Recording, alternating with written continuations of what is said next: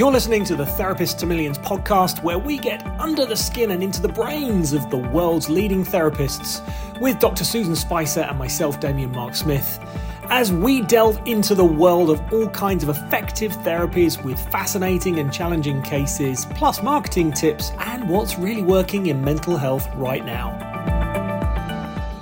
Hello, and welcome to the Therapist to Millions podcast, where we get under the skin and into the brains of therapists around the globe. And we've got uh, an American therapist today, which means we've had a time change in the UK. And oh my goodness, this is causing absolute havoc and chaos.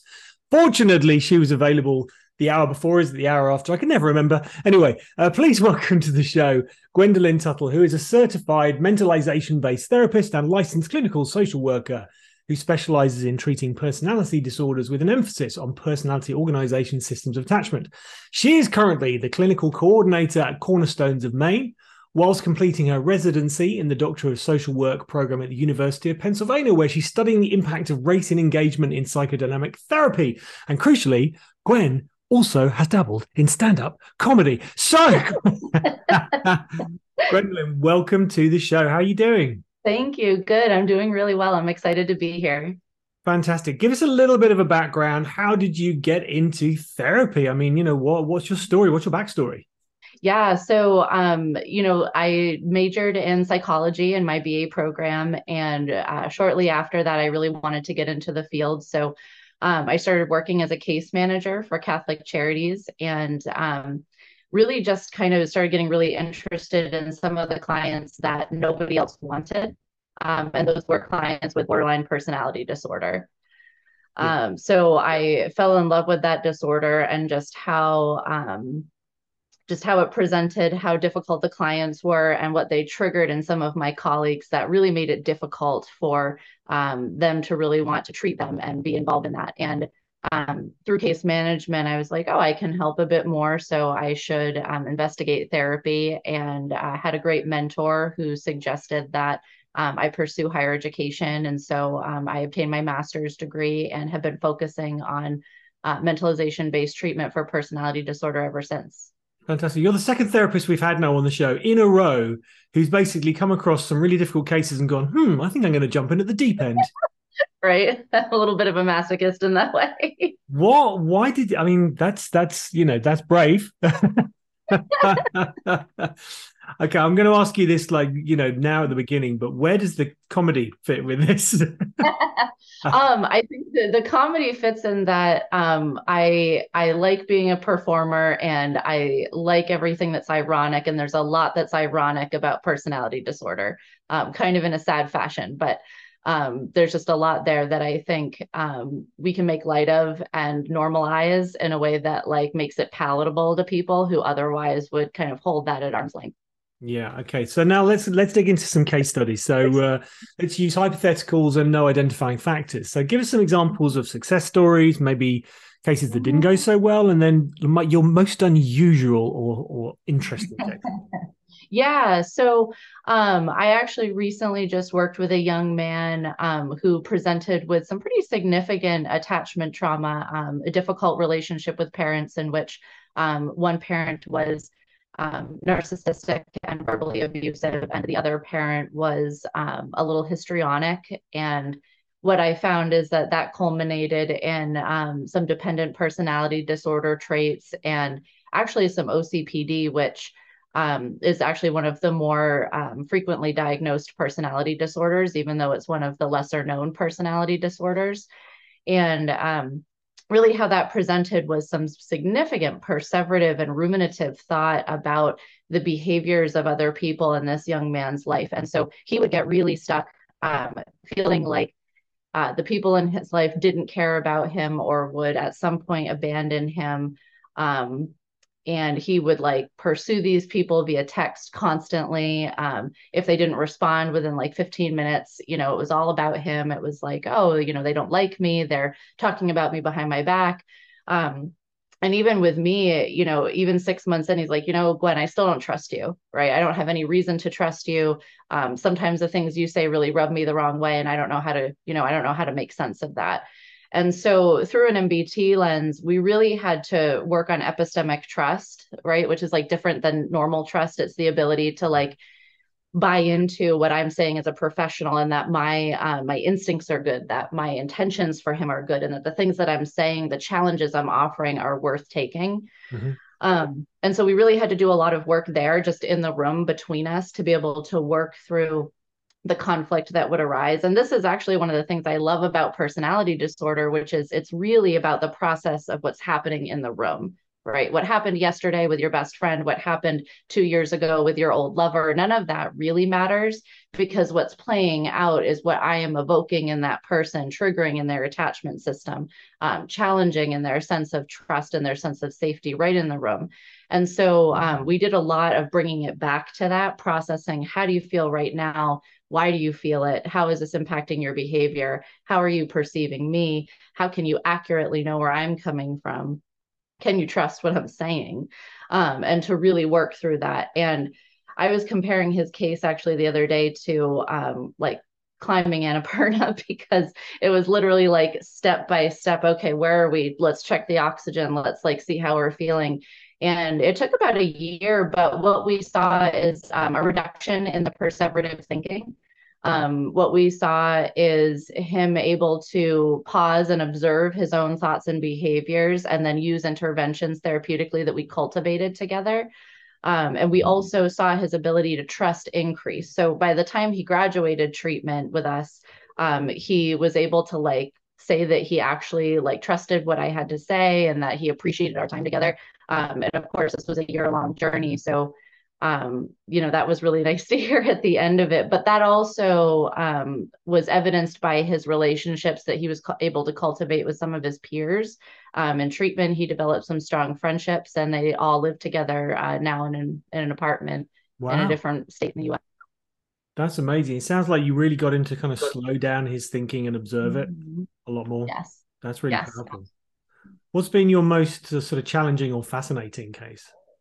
I so I worked with uh, people with hoarding disorder earlier in my career, and um, I worked with a woman who um, hoarded rotten food and hair and tissues. Oh dear. And she was at risk for eviction, so I was assigned to her case. And I walked in, and I thought that maybe her apartment was like filled with smoke because there was like a cloud of black uh, everywhere, and I realized that those were fruit flies. Oh my goodness. Oh yeah, it was like it was shocking. I also out in the corner of her dining room saw a cat bed, but throughout my time working with her, never saw a cat. And so finally, and I was worried it was going to be like on one of those TV shows where like you find a cat carcass somewhere. um, but she i did later ask her and she said no that's just something i've kept which was in line with her hoarding right she she had a trauma history and so i think that the hoarding was a product of um, some of that trauma kind of playing out not being able to feel safe unless she was surrounded by the things that gave her comfort um, but we never got into the true etiology of why rotten food why um, human hair and dirty tissues. we, we were never able to find out kind of where that all came from. Um, but we did treat it to help her avoid a, avoid eviction and be able to maintain her living. Excellent. Well done. That's good. Fantastic. So what's um what's been your your most successful marketing technique in in your business? Yeah, I think that our ability to um, use a relational approach and really develop um, rapport, but really being able to develop a healthy relationship. And with the people I work with now, emerging adults 18 to 28, um, almost reparenting. Um, something that we also do is we involve parents in treatment. Um, so I do individual therapy, I do parent coaching, and I also do family therapy. And developing that rapport, really being able to um, engage with families that way, be able to recreate structures that are actually supportive and support resolution um, of personality dysfunction, of attachment issues, um, has really served, I think, to create a lot of success for us in what we do. Fantastic. Now, talking about marketing, um, have you written a book? No. okay, right. So, if you could write a book, what would the title be and why? Um, I would definitely be talking about personality disorder. I think I would also note the tragedy of um, issues with attachment because what I see is the heartbreaking aftermath of um, very, very early attachment being disrupted and people trying their best, both parents and young adults, to try to manage what this has meant in their lives and just the absolute tragedy and the grieving that comes from that. Um, so, yeah, I would have to say maybe shedding a thousand tears, the, the tragedy of attachment issues and uh, everything that comes after it, but then also the opportunity to move past that and really feel good about um, your relationships. Fantastic. So, talking about books, what's what's your favorite therapy book and why?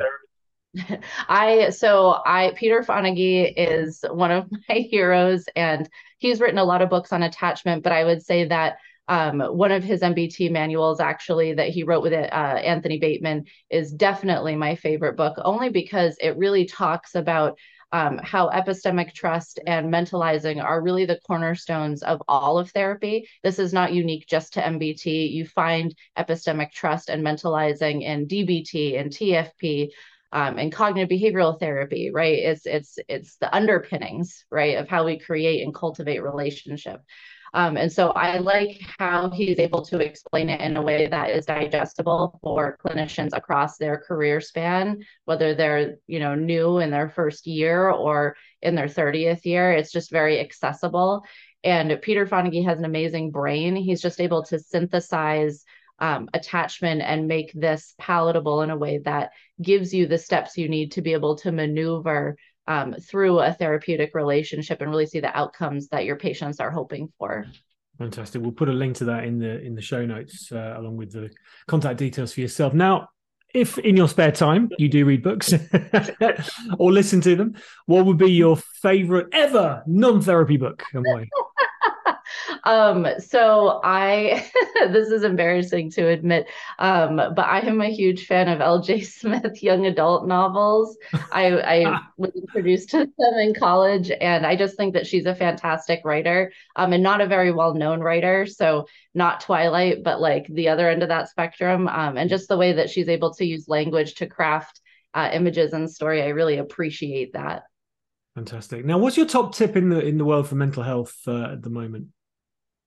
Um, so well, so right now, um, in my doctoral program, I'm really looking at race and how that is impacting um, the ability to build epistemic trust. Obviously, there's, you know, we see in the media, there's just um, there's I think there's a higher awareness of the challenges for people of color, um, particularly in the U.S. But this is also like a global issue, and so um, right now, I'm really interested in understanding how colonization has affected um, the way that psychotherapy is delivered um, for populations, both that are white and for people of color, and looking at the outcomes for people of color because they actually struggle with um, significantly different issues. And actually, many of their mental health issues present differently than they do for white people, right? And this is something that's not really accounted for in the literature.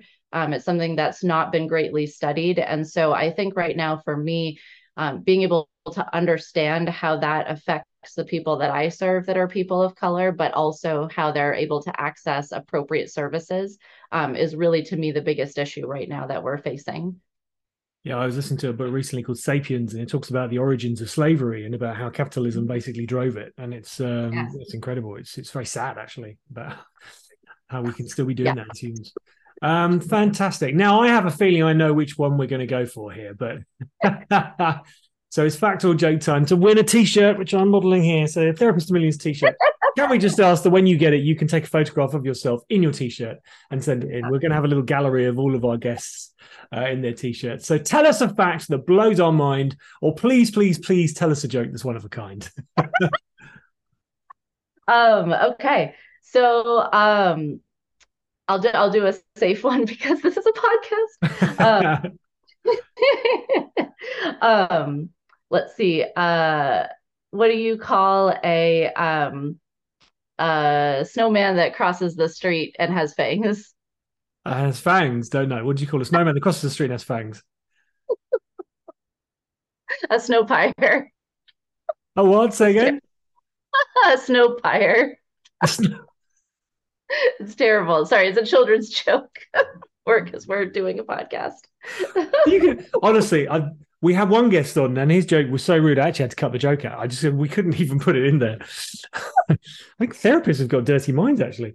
Right, yeah. T- tell us one from your stand-up, and if it, if it's okay, we'll leave it in. If not, I cut it out.